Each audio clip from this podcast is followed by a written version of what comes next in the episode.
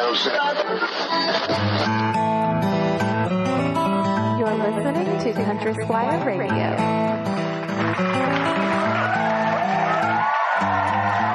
Welcome to Country Squire Radio. I'm Bo. And I'm John David. JD! Hey, Bo, good afternoon, man. Man, good afternoon to you too, sir. How you doing today? yeah, I'm doing better. I'm doing better. I, it always cheers me up to get on mic with you, man. It's uh, it's been a heck of a week, but we're uh, man, we're doing well, and uh, man, you and I just giggling a little bit pre-show here, talking about some vintage Arrested Development episodes, which you know, I, have seen multiple times. I I, I yeah. love the you know the original series, right? You oh yeah, Arrested Development came out. I, I, don't know what channel it was on, but the, you know it came out. It was like the most underappreciated show for like three seasons. Oh, nobody watched, right? No yeah. one watched it, you know, because no one really understood it. It was not publicized well, but it was just comic genius, right? And then it, they uh, took it off the air, and then it got this kind of cult following to the point where they tried to bring it back, but it was just in this kind of cumbersome uh, way that I, I don't know didn't really work for me anyway. But man, some of those early episodes were, were great. Bo and I were uh, were laughing about that. Oh man, quality stuff. That show in particular, like, good, man. Have I yeah. ever told you this? Like that show, there was a time in my life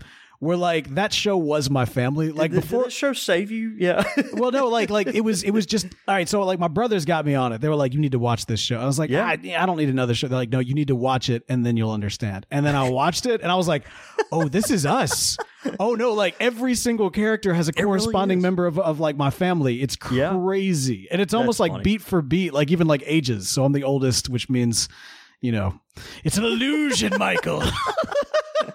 You know, I felt that way with the original Office. Uh, we're going to talk about tobacco. Oh, yeah, yeah, with a pipe tobacco. Um, yeah, yeah. We, we uh, you know, I felt that way with about the Office first season in life. Those mm. first several seasons there, right as I got out of college, and then man, that just it was just balm for my my weary soul in the midst of uh, young adulthood, trying to figure it out, coming home at the end of a long day and laughing at you know Jim making fun of Dwight and right. uh, you know just practical jokes and you know the boss being an idiot and I well, could just relate you, to so many things. It, I was about to say you great. had you had Dwight living next door there for uh, for a little while, but regardless, man. Yeah, speaking, no, that's right. Of I a, did. speaking of a bomb for the soul, it's a different series. uh, speaking of a bomb balm for the soul, man, we are talking pipe tobacco this week, as uh, as we are wont to do here on Country Squire Radio. Man, yeah. I am super stoked to be jumping into this particular episode and getting into a topic that may or may not be controversial, which is always kind of a fun thing. You know, I haven't really thought of this as a controversial topic until you just mentioned it, but it it, it probably kind of is. Yeah, uh, we're gonna we're gonna rustle some feathers, man. We're gonna okay. rustle rustle some jimmies. I don't know what the right phraseology is. It's gonna be it's gonna be an interesting one to see. Rustle some is. jimmies. Is that not a thing? That might not be a thing this is a family friendly show. I, you know, let's just. Oh wait, is that is that? Oh, I'm sorry. Uh, I don't know. I, I don't. I don't know. I just. I, I, let's, let's just leave this aside. Go. Go okay. ahead. All right. This see the, see we've already started like completely way off topic, which is the most unprofessional thing you could do in podcasting, and already it makes me want to be like like I need to tell the story about Welcome the first time I ever Radio. said like a curse word but I'm not going to. I'm not. No, going don't. To. Gonna, yeah. No, we're gonna we're gonna stay on it. All right. So here's the deal, ladies and gentlemen. We have got a great show for you planned for today. First up, got to let you know that this show is made possible by the amazing support of our patrons over at Patreon.com/slash Country Squire Radio. If you'd like to join the uh, Country Squire Radio International Pipe Club, that is the place to do it. Again, that's Patreon.com/slash Country Squire Radio. Also, we are building up to a big announcement the week of October 6th. What could it be? Hmm? Well, in a couple of weeks, you'll know. Well, it, it, it's funny. Like it, it's gonna be it's gonna be fun and different, and it, will just be something you know that folks can get on board with. And yeah, we'll we'll just see how people take it. But I, I think it'll be great. I think it'll be great. I'm excited I, about it. well, I'll just I, I, just think it'll be a very precious announcement. Uh, mm. Oh yeah, like that, like that, a little That's bit of that. did there? Yep. Yeah, yeah. They, yep. The kids the kids don't know, but we we know, you and I know. No, listeners don't know, but we know. All right, y'all. We're having way too much fun.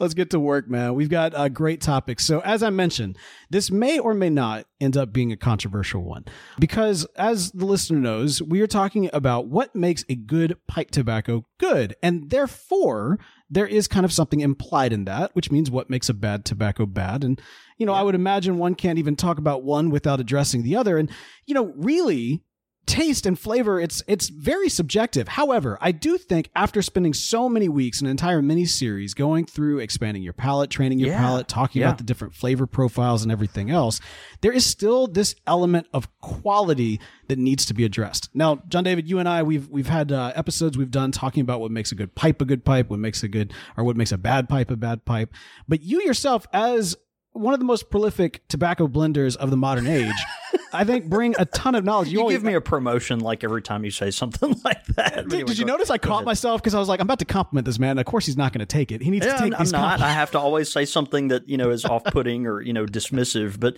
uh, seriously, like, like maybe you know let, let's let's tone it down a little bit. Go ahead. Go ahead. All right. Anyway, point is this uh, God's gift to tobacco that we have uh, sitting with us on mic today is going to be helping us understand the question: What makes a good pipe tobacco good?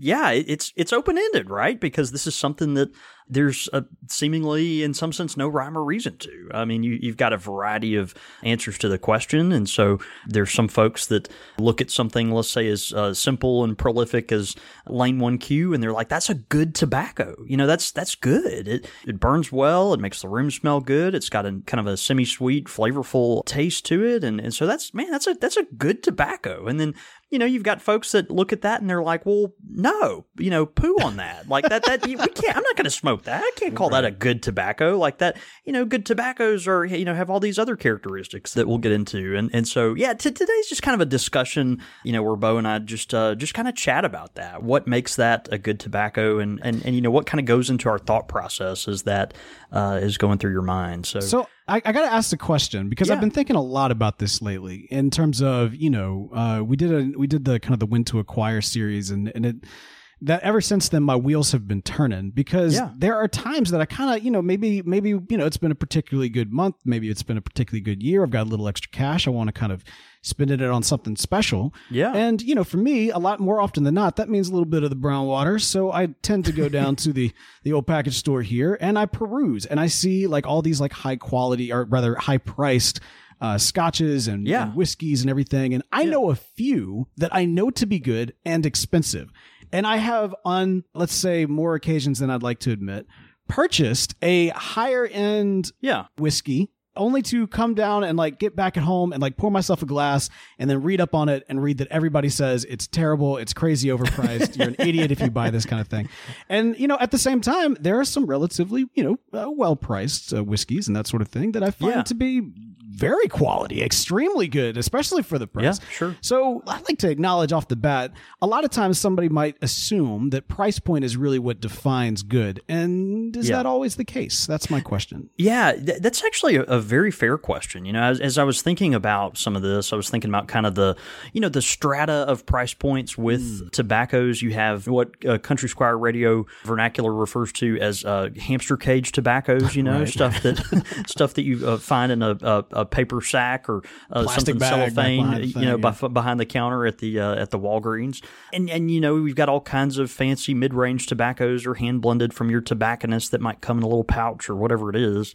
And and then you've got this, you know, kind of strata up there of tobaccos that might come in some real fancy metal can with some jewels on it or, you know, some uh, artwork that's almost like a, you know, heirloom type thing. And I'm not, I'm not going to name any names when talking about that, you know, particular uh, style of tobacco. But, you know, I mean, you've got some tins that are 20, 30, even $40 MSRP a, a, a tin of tobacco. And so, you know, are those tobaccos really better? Are they really, and, and I'm talking about two, three ounces, right? Not, we're not talking about a half pound of tobacco. We're talking about, and I'm not referring to esoterica either. I'm talking about stuff that's just expensive. And, and so are, are those tobaccos better? And sometimes they're not. I, I'll, I'll be honest. Some of the most one dimensional tobaccos that I've smoked have been some of those more kind of expensive catering to folks that uh, like, you know, things to look uh, sophisticated and maybe a little more, uh, I, I don't know, showy. I, you know, th- there's a, not that there's anything wrong with that, but it's just,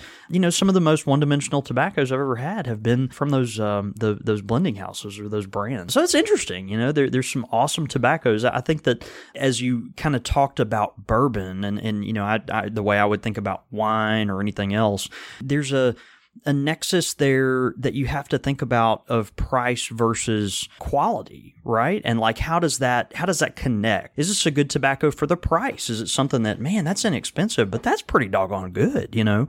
Last week on our show we mentioned that our our dear friend Bill Rutledge passed away.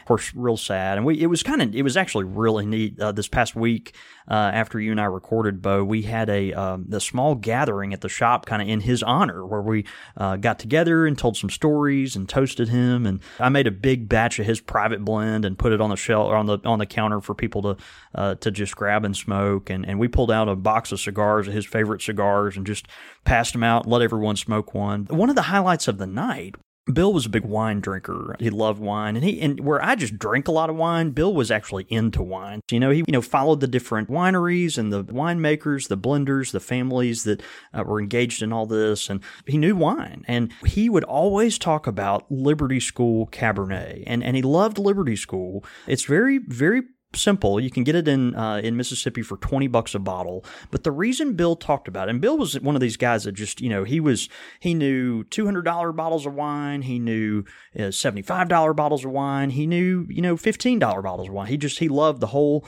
uh, the whole range. But he he always would recommend this bottle of Liberty School because for him it was the the best value for. He, he would regularly put put the flavor profile in this particular wine up against stuff that was you know three and four times the the same price of uh, of that bottle, right? So so and there's something to that. We, you know we, we went next door to the package store. We bought six bottles of this stuff and just poured a bunch of drink. We drained every one of it. It was great, man. It was just a just a fun night in in honor of Bill. But you know there's something that he he hit on with that, and that's you know that Liberty School for a twenty dollar bottle. There's it's thoughtfully blended. It was made using quality ingredients. It had a sophistication to it that wasn't ham fisted. It was just very nuanced, but also very approachable. It's just a good wine for 20 bucks, right? And so let's acknowledge that. Let's acknowledge that. Let's acknowledge the fact that Orlik Golden Sliced is, is a fantastic tobacco with a lot of these characteristics, you know, for 10 or $11 a, a, a can. So anyway, that, that's something to be said. You know, we've, we've been thinking about the,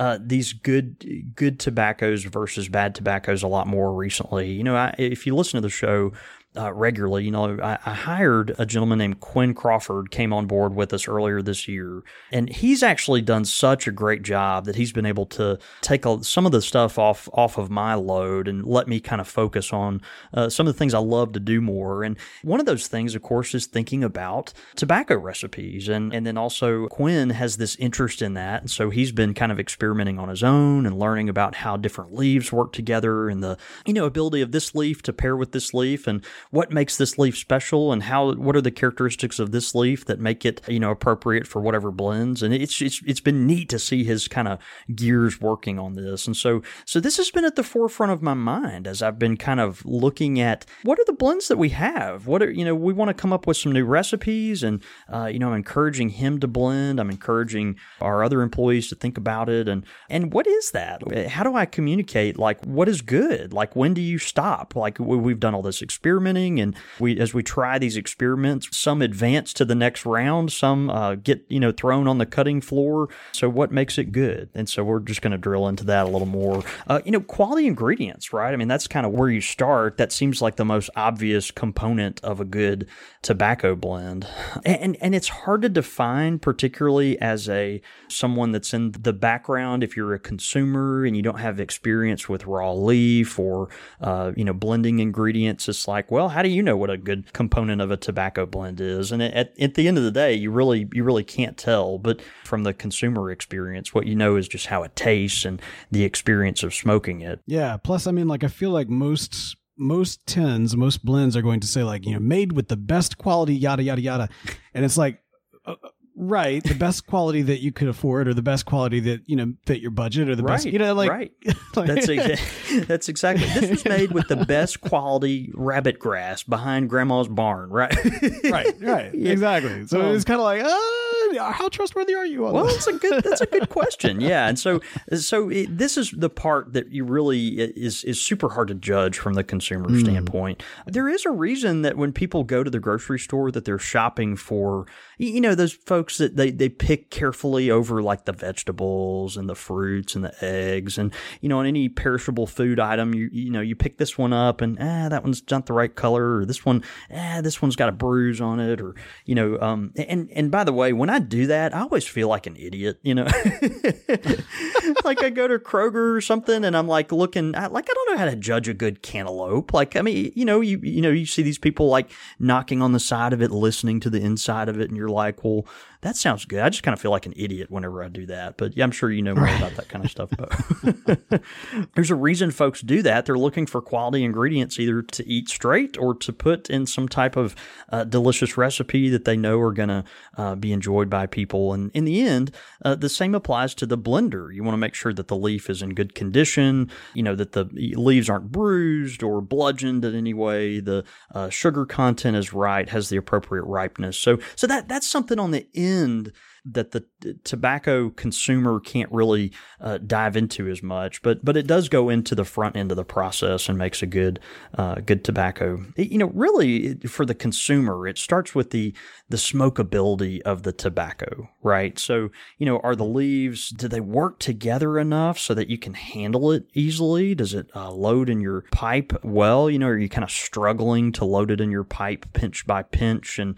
the leaves homogeneous enough to where they kind of help each other burn properly? Like, do you have you know big chunky leaves uh, paired with uh, you know like a shag cut leaf or or a cube cut leaf or you know something where it's just uh, kind of clumsy to load in your pipe?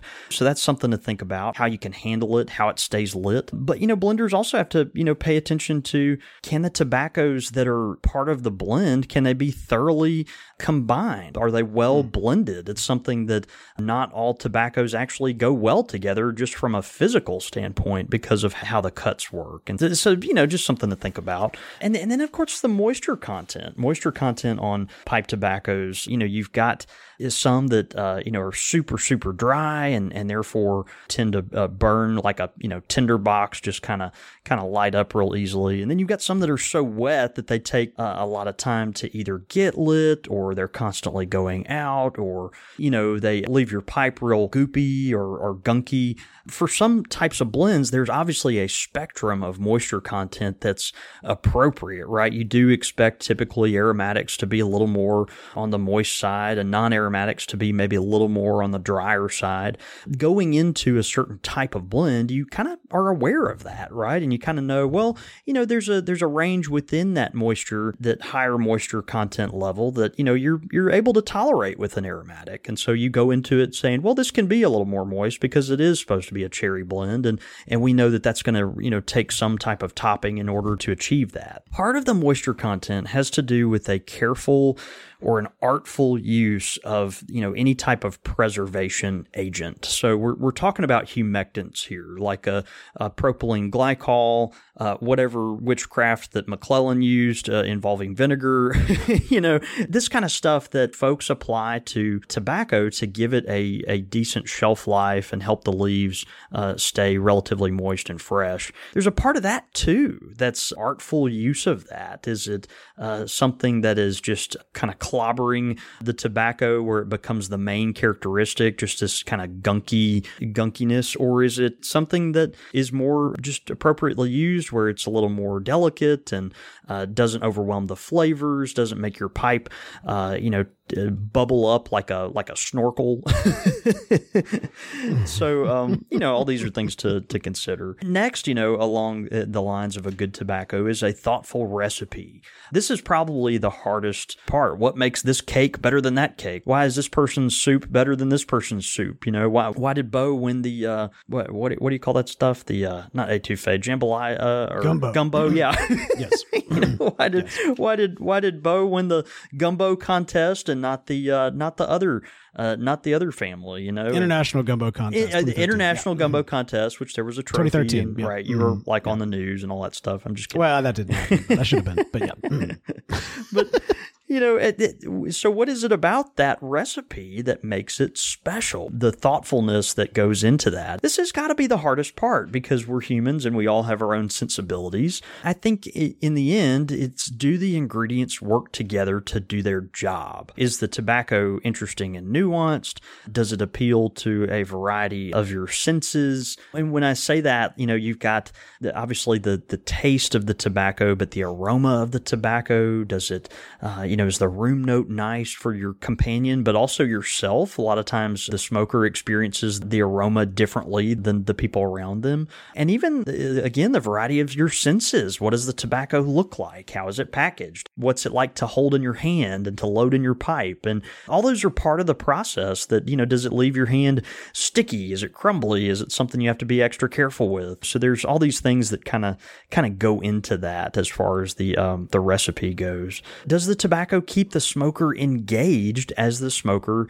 is going through the bowl? One of the things I love about some tobaccos is that as you puff them, you kind of get these little wispy, uh, delicate tastes that kind of come through. These little bursts of flavor that you know may lead you to a more salty or a smoky or a sweet experience. They're they're kind of dancing around your tongue. Like what what's going on with that? How does the hmm. blender hmm. accomplish that? You know, think about those tasting wheel concepts that we looked at several episodes ago. Like, how is it pushing those buttons and in what combination and how often? And is it, is it, is it dancing on your tongue rather than just being one dimensional? You know, something to think about. And do the flavors interplay to create this kind of canvas? You know, do they work together in an appropriate way? Are they conflicting? Are they clashing? You know, or is it something that kind of works together to make a bigger piece? And and you know, for some blends, that's not the goal. For some blends, it's supposed to be a simple blend. Think of one Q. Think of Cult Blood Red Moon that has become a you know real popular chocolate cherry uh, tobacco, which unfortunately I think they're actually discontinuing, but it's kind of uh, been super super uh, popular. And so what what makes that a good blend? It's uh yeah. Can I make a gumbo kind of connection here? Yeah, of quick, course. Since yeah. you referenced that. So when you and I went to New Orleans several years back, I brought you to the gumbo shop, and I told you I was like I was like, all right, you know, this is a good place for a very basic gumbo and uh, you know it's it's and so you ate it and, you're, and I think you interpreted me saying it was basic as bad, right? and so right. like you you ate it like this this is really good. And I was like, yeah, it's completely unoffensive. It's not trying to be anything other than a very basic gumbo. Yeah. It's very you know it, it, it it's good. I'm not saying it's not good, but if you want to get like you know kind of some more experimental stuff, if you want to you know like it's a good kind of jumping off point because you know this is a good quality gumbo. But this isn't all gumbo, and there, there there's there's better gumbo, but there's also gumbo that's going to like be a little controversial. For example, at the moment I'm working on some duck gumbo that I'm trying to recreate some duck gumbo I made uh, from at Thanksgiving last year, and it's been a lot of trial and error. And so, you know, it's going to taste very different from what you get there. So the one Q, if you yeah. will, of gumbo would be kind of the gumbo shop, in my opinion. Yeah. Whereas, you know, something that's a little bit more centered around a particular taste or has a, a, particular goal, right? Might be, I don't know, maybe that pumpkin vanilla gumbo that you get like one time a yeah. year or something pumpkin like that. vanilla gumbo. Lord have mercy. Um, I'm sorry, no, I meant tobacco, not gumbo. Oh, okay. what if we yeah, made pumpkin pump, vanilla t- gumbo would be vanilla awful. gumbo gumbo flavored tobacco? Can, can, can, we work? I'll get Quinn on that. No, I'll, I'll get. I'll, no, I'll, no, I'll no, get no, Quinn no, no, that. no. And by the way, mentioning Oh, Quinn uh, a couple times this episode, he just had uh, his second child. They just had a Hey, had, had a son. congratulations. So he uh, they they have a, a daughter who's about a year and a half old, and they just uh, just added a, a precious little boy. So um, Oh, anyway, wow. Quinn is on paternity leave right now, and um, the reason the mail orders are getting out late is because I'm doing them. so um, anyway, just a just a heads up about that. But anyway, if if uh, if Quinn is They're not. They're, they're not late. They're on the classic timeline. That's no, yeah, is- yeah, the classic vintage, right? Yeah, Yeah, vintage. The you vintage pay extra for that, right? Yeah, people pay pay good money for that classic timeline. Uh, but anyway, congrats man. to Quinn.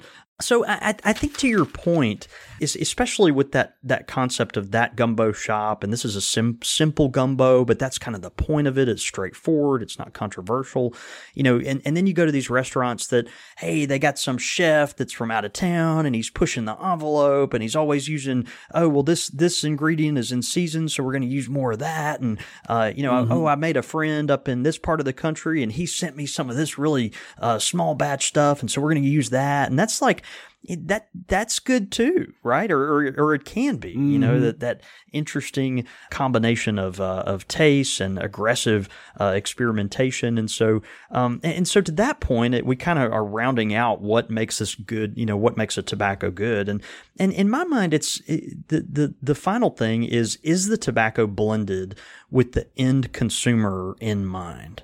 Is, is the tobacco was it was it blended and manufactured with the smoker in mind, with a specific kind of smoker?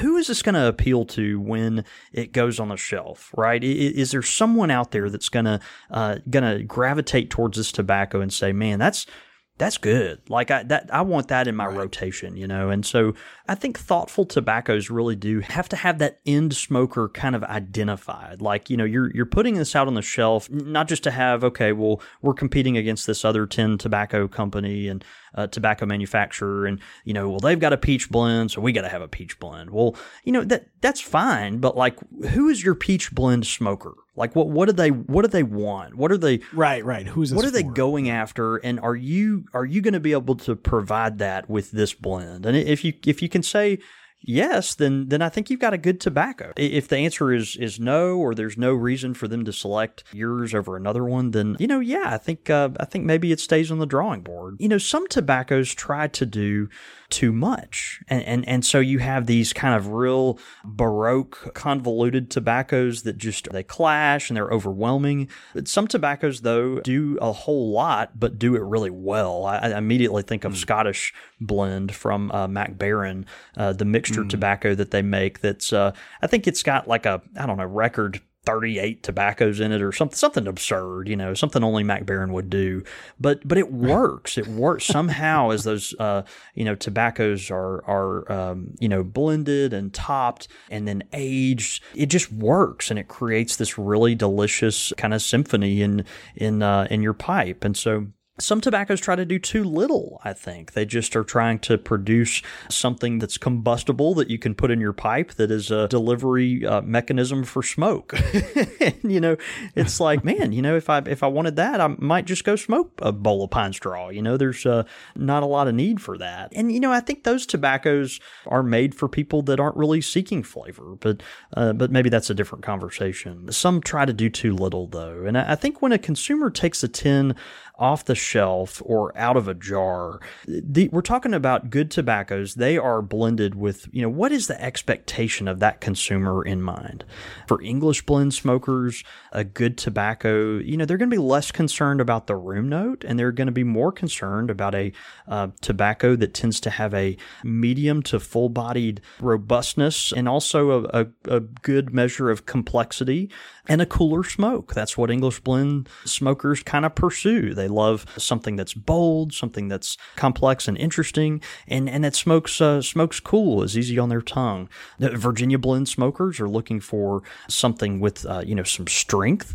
Uh, they're looking for something with some natural sweetness. They love chasing nuances of tobacco and delicate flavors. It's a real love of Virginia's. And then at the end, they want either a brightness or a depth that kind of corresponds with their preferred type of leaf. And so that's what you're producing for them.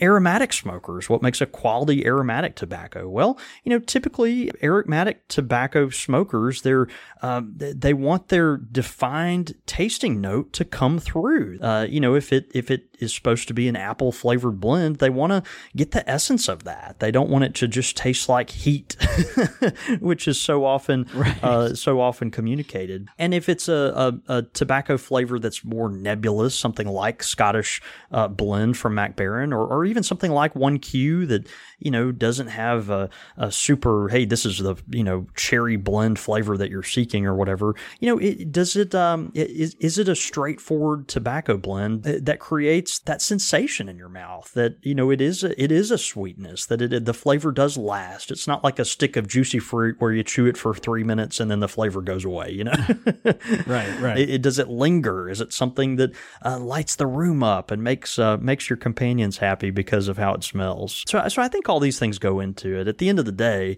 a good tobacco is one you enjoy, and good tobaccos tend to be the ones that are smoked, you know, regularly, and, and they become popular for a reason because uh, because people connect with them. So, but anyway, just some thoughts on that. What what do you think, Bo? Yeah. Does any of that resonate with you? Yeah, for sure. Although I got to say, I'm a little disappointed. I'm a little disappointed by all this. Uh, I, you know, I, I, you know, as I mentioned before, I, I you thought, disappointed in me? well, I know it's typically the other way around, but no, I, I thought for sure, for sure, man, that uh, you know, as part of talking about what makes a good tobacco, a good tobacco. I mean, you've talked about some general concepts. You've certainly mentioned several kind of recommended quality pipe tobaccos as we've kind of gone through the, the these various aspects of what makes a good tobacco a good tobacco. But but you didn't name any names for what makes a bad tobacco a bad tobacco. you didn't. You didn't. Uh, you didn't name any names, and I was just curious if you. Well, You, you, you want me to? Who, who do you want me to throw under the bus? no, nobody, nobody, Who nobody. do you want me to throw? Is there is there someone out there you've got in mind? You're kind of want. no, no, no. He's not in business anymore. Like, no, how do we make waves not. this week, John David? No, Um, no, no, you know, but I mean, in talking about bad tobaccos and in talking about that, I mean, there, you know, and I reference this kind of a brevity, but you know, there's tobaccos that just, you know, maybe the flavor is somewhat interesting, but it smokes just way too hot, and you can't enjoy it because of that. Hmm. You know, is it is a tobacco that's super wet to the point where it never dries out and it leaves your pipe almost uh, uh, bludgeoned, you know, with uh, this kind of uh, goopy goopiness. You know, uh, is it a tobacco that doesn't engage multiple senses? Uh, it's something that you know maybe you like the flavor okay, but gosh, you don't you don't like the room note, and you know it makes your um, again tongue you know super hot, and you know you don't even like what it looks like. I mean, it, you know, the, it, all this kind of goes into the experience. You know, the packaging as well. So we're just thinking about things that leave you wanting. I, I think th- th- there are so many tobaccos that just I I feel like I feel like blenders put out there because they feel like they need something in that category, you know. Yeah. And and and I need to remember that myself as a blender too. I mean, th- this is not like this is pot meat kettle kind of thing. Like I, you know, sure, I, sure. this is something I need to keep in my own wheelhouse as well. Like, let's come out with a Virginia Perique. Everyone's got a Virginia Perique. Well, why? Like, what are are you going to come out with it because because you want to make a good one, or are you going to come out with it to fill a gap? You know, Right. that's important. There's a reason different types of restaurants exist for that. You know, you go to an Italian restaurant to eat Italian food. You go to, you know, a French restaurant to eat French food. You go to a burger joint to eat burgers. You don't have to necessarily major in anything if you have if you have your thing. Particularly Virginia blends that are just very one-dimensional that aren't particularly enjoyable to smoke just because a variety of things. And and I think that's why you don't hear about some of those blends out there. With aromatic tobaccos we go back to the element of man this kind of just tastes like heat. And hmm. how do you communicate the flavor better into the tobacco? How are you going to you know use it as a vehicle to to bring more of that to the palate? You know a lot of aromatic tobaccos that you know people are like well we need a blackberry blend so let's just make one you know? And in the end it just kind of tastes like semi-sweet heat. I think there's a reason people don't buy that and, and, and that those tobaccos kind of sit at the back of the shelf, you know, and they might even make the room smell good, but, but that might be the only thing good they do. So, so I think there's room for critique around the board. It's, it's something I need to keep in mind myself as a, as a blender that tries to practice what I preach. So Okay, all right. Well, I was, you know, not not trying necessarily to court controversy. I just I thought I'd poke you a little bit and see if anything happened. Regardless, hit, hit the pinata, see what falls out. yeah, man. Look, the great thing is if you've got a grid quality pipe tobacco, regardless of uh, what your favorite may be, one of the things you know is that you'll always be able to get a quality smoke from uh, enjoying it through one of a great corncob or clay pipes from our friends at Missouri Meerschaum. Man, that is right. Uh, so many great pipes at Missouri Meerschaum. We love their new lineup too, just with the merger of them and Old Dominion uh, Pipe Company, the clay pipes and the the new corncob pipes that are being produced. Um, this week we're talking about the Let Freedom Ring corncob pipe. Uh, it's a it's a unique pipe that's uh, that's debuted from Missouri Meerschaum. Uh, it, in that it kind of has a different finish to it. It's got this unique maple color that's just interesting and different. It's a warm color color. It's a Fifth Avenue size pipe bowl. It comes in a bent variety and a straight variety. Uh, I really particularly like the bent variety because it's got this handsome amber stem that just goes really, really well with this maple stain that is so unique for Missouri Meerschaum. It's it's it's reminiscent of the stain they use on their hardwood pipes, but they've applied it to the corncob bowl, and it's just uh, just very beautiful. Anyway, check it out. It retails for only eight ninety nine, and it is in stock right now at corncobpipe.com. So uh, if you go there, check it out. You can you know shop for um, grab a Let Freedom Ring uh, corncob pipe. You can pick up all kind of merch and swag while you're at it, and uh, they'll ship it straight to your door from uh, from Washington, Missouri, on the banks of the Missouri River. So go there, check it out. Tell them we sent you. That's right, man. And once again, we want to thank our friends at Missouri Meerschaum for sponsoring this show. The future is a hefty responsibility and not one that we take lightly. But then taking things lightly has never been what Hefty is about. That's why we've created the Hefty Renew program that turns hard to recycle plastics into valuable resources like park benches and building materials. To participate, simply fill up an orange Hefty Renew bag with accepted items, tie it up, and drop it in with your regular recycling. That's it. It's that easy. It's time to rethink recycling with Renew. Particular valued resources may vary by geography. More info available at heftyrenew.com. When you need mealtime inspiration, it's worth shopping Kroger, where you'll find over 30,000 mouthwatering choices that excite your inner foodie. And no matter what tasty choice you make, you'll enjoy our everyday low prices, plus extra ways to save, like digital coupons worth over $600 each week. You can also save up to $1 off per gallon at the pump with fuel points. More savings and more inspiring flavors make shopping Kroger worth it every time. Kroger, fresh for everyone. Fuel restrictions apply. Life's better with American Family Insurance because our home policies help protect your dreams and come with peace of mind. Save up to 25% by bundling home, auto, and life. American Family Insurance. Get a quote, find an agent at amfam.com. Products not available in every state. Discounts may not apply to all coverages on an auto or home policy. Discounts do not apply to life insurance policies. Visit amfam.com to learn how discounts may apply to you. American Family Mutual Insurance Company SI and its operating companies American Family Life Insurance Company 6000 American Parkway, Madison, Wisconsin.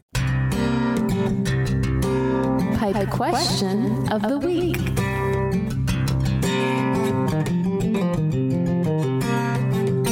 All right, Matt Pipe question of the week coming in this week from uh, Lorelei. Lorelei's writing in. She says, uh, Hi, Bo and John David. A few episodes ago on the McClelland follow up, John David answered my question about the 515 RC Yeah. by Sutliff in the context of the 5100 red cake. Thanks so much.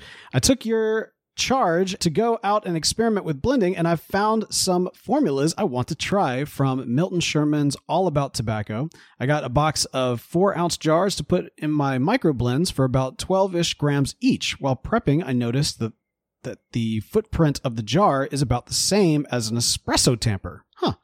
Uh, combined with the last episode of the flake tobaccos, this got me thinking would there be much benefit from pressing the tobacco with the tamper instead of the jar before putting the lid on it?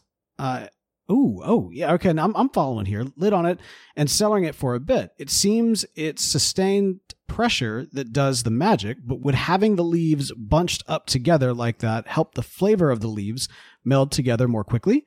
DIY press when executive function permits.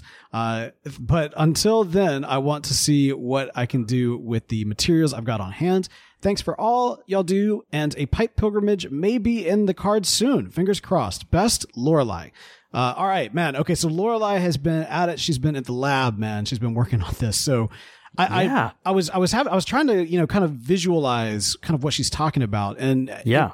but folks who may not be familiar with like coffee or or rather like working as a barista or anything might might not recognize this but if you think about the last time that you went to like a coffee shop or if you've ever ordered a cappuccino you'll notice they have that kind of attachment that they kind of twist into the machine. Uh, and in that attachment is where they put all you know the the the coffee uh, the ground coffee the ground espresso. And if you notice before they do it take take if and again if you don't know what i'm talking about take time next time you order coffee and just watch what they do they press that coffee uh, down into that very specific type of attachment that they throw on for the espresso machine. I think that's what she's talking about here.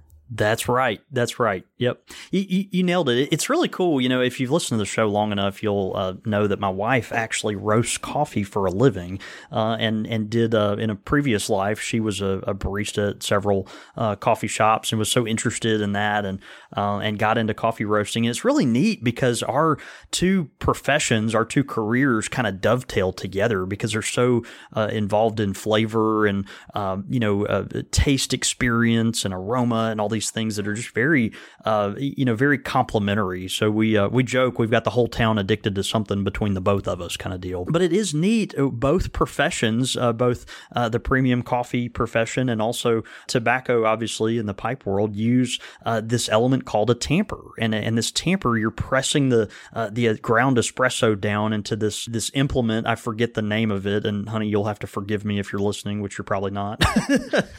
but you know, you, you press the tobacco, the espresso uh, grounds down into this uh, to this pot thing that's uh, inserted into the uh, espresso machine, and that's an important part of the process. And so, what uh, Lorelei is saying is that her tobacco jar is about the same diameter as that espresso tamper that she happens to have, and so she's wondering, you know, hey, if I use this to kind of mash it down and then uh, let that sit aside for a while, you know, would that provide some benefit? And and and the answer is it could. It, it really could. You know, as we we've discussed before and established, you know, on the show, what affects so much of the complexity and flavor of tobacco is not just the applying of some type of flavoring or the quality of the leaf involved, but also the aging process. You know, things like heat, pressure, and time. These things are critical in uh, developing depth and uh, complexity in a tobacco blend. That's why tobacco presses exist. That's why mm. uh, aging is important. You know, even with cigars, you know, you put a cigar on the shelf right after you roll it, and it's going to taste very different from something that's sat there for a year and a half. And it, there's a variety of reasons for that, both flavors melding and, and even chemically in the in the product itself, like what happens as things break down and blah blah blah. But yeah, think it could, and it's something at, least worth uh, experimenting with occasionally.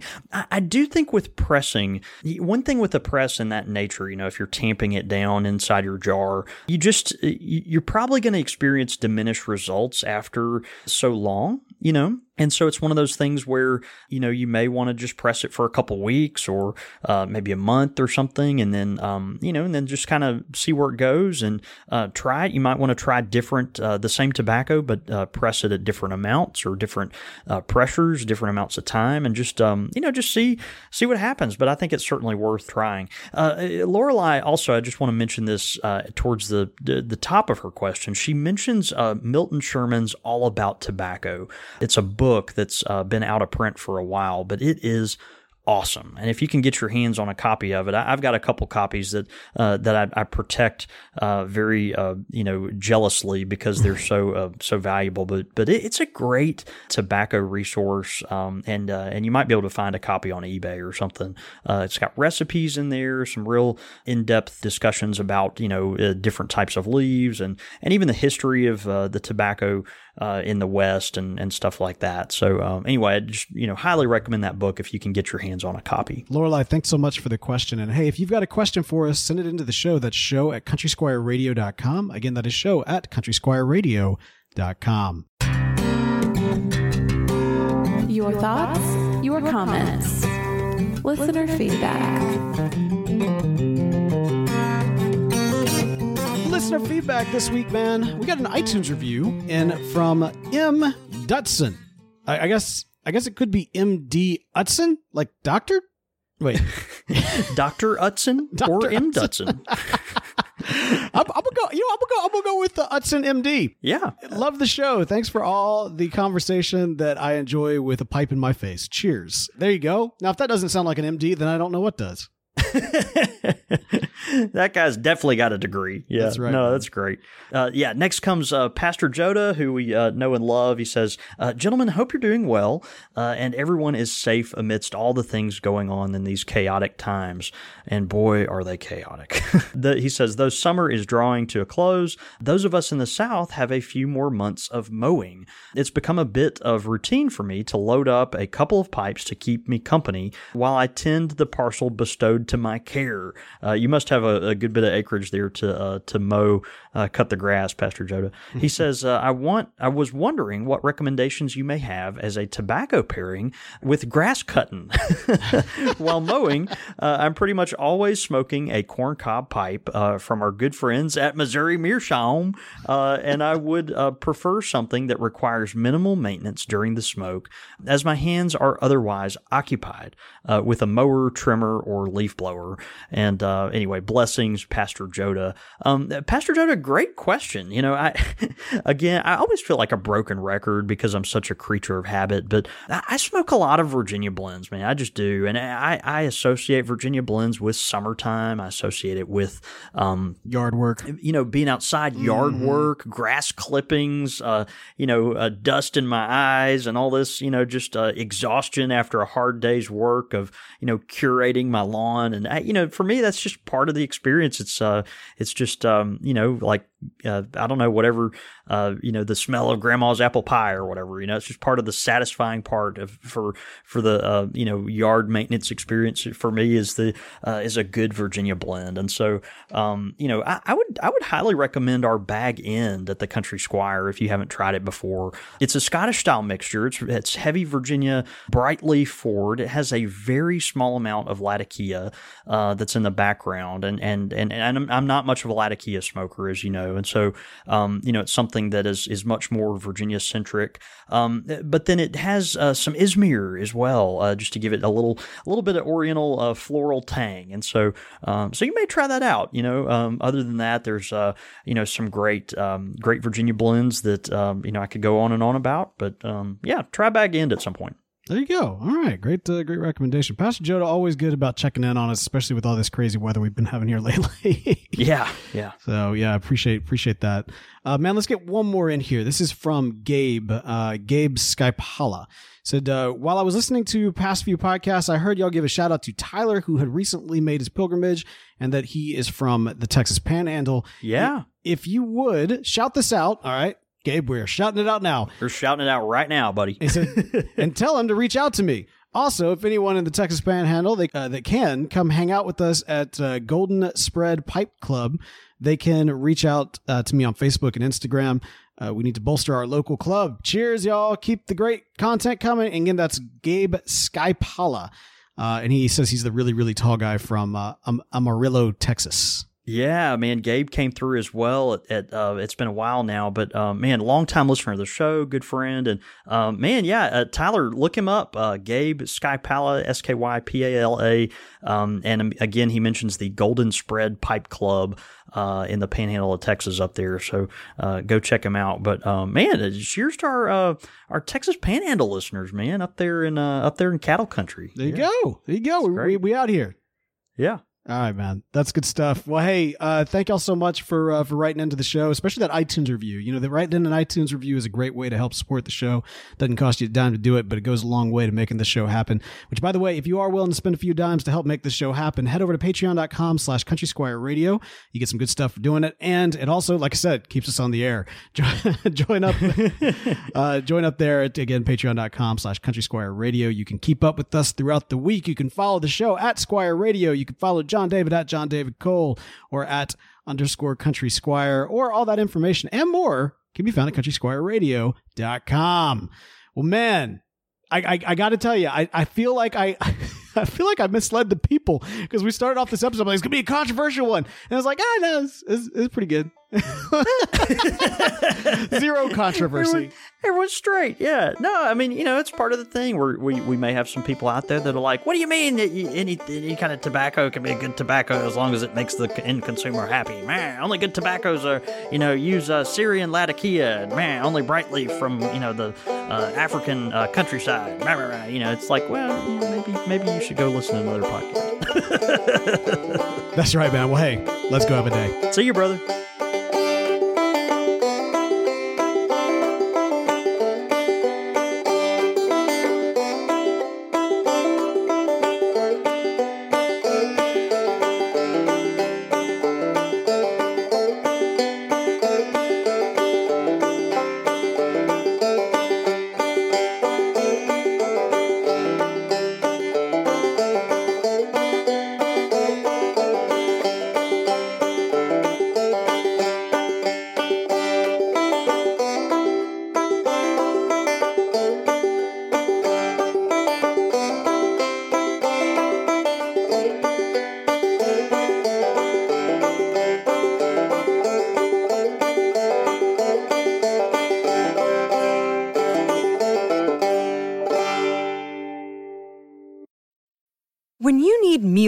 Inspiration, it's worth shopping Kroger, where you'll find over 30,000 mouth-watering choices that excite your inner foodie. And no matter what tasty choice you make, you'll enjoy our everyday low prices, plus extra ways to save, like digital coupons worth over $600 each week. You can also save up to $1 off per gallon at the pump with fuel points. More savings and more inspiring flavors make shopping Kroger worth it every time. Kroger, fresh for everyone. Fuel restrictions apply. Hey, Drew Scott here, and I'm Jonathan Scott, reminding you that life's better with a home policy from American Family Insurance. They can help you get just the right protection at just the right price and help you save when you bundle home and auto. Kind of like Goldilocks and the Three Bears. It'll be just right for you. We love a custom build. American Family Insurance. Insure carefully, dream fearlessly. Get a quote and find an agent at amfam.com. Products not available in every state. Visit amfam.com to learn how discounts may apply to you. American Family Mutual Insurance Company SI and its operating company 6000 American Parkway, Madison, Wisconsin.